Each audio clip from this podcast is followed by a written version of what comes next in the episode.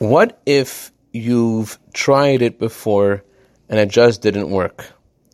Last year, you said to yourself, I'm going to make this year the best year of my life, and it didn't turn out that way. You had a great ambition, you really thought you'd be able to do things right, and you see that it didn't work.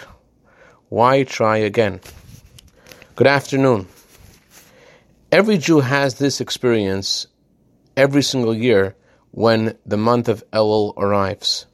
This is a time when we listen to the shofar and the Jewish heart is awake.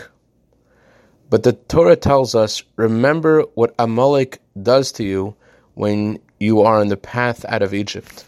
When a Jew tries to leave Egypt, then all kinds of doubts enter your mind. Chiefly, who says that you really could do it?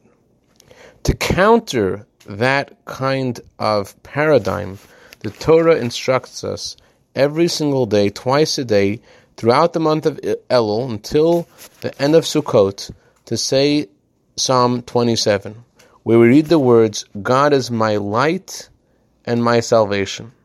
The emphasis of saying God is my light is that the good decisions I'm making now are going to stay with me because God is my light. He will show me what I need to do throughout the year. He is going to help me get it right. And no matter how hard it's going to be, God is my salvation.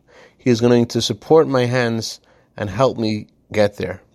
I can dedicate our minute of Torah today to Chaim and Dalia in honor of the mitzvah of their son David. May he grow to Torah, Chuppah, Ma'asim Tovim. Have a wonderful day.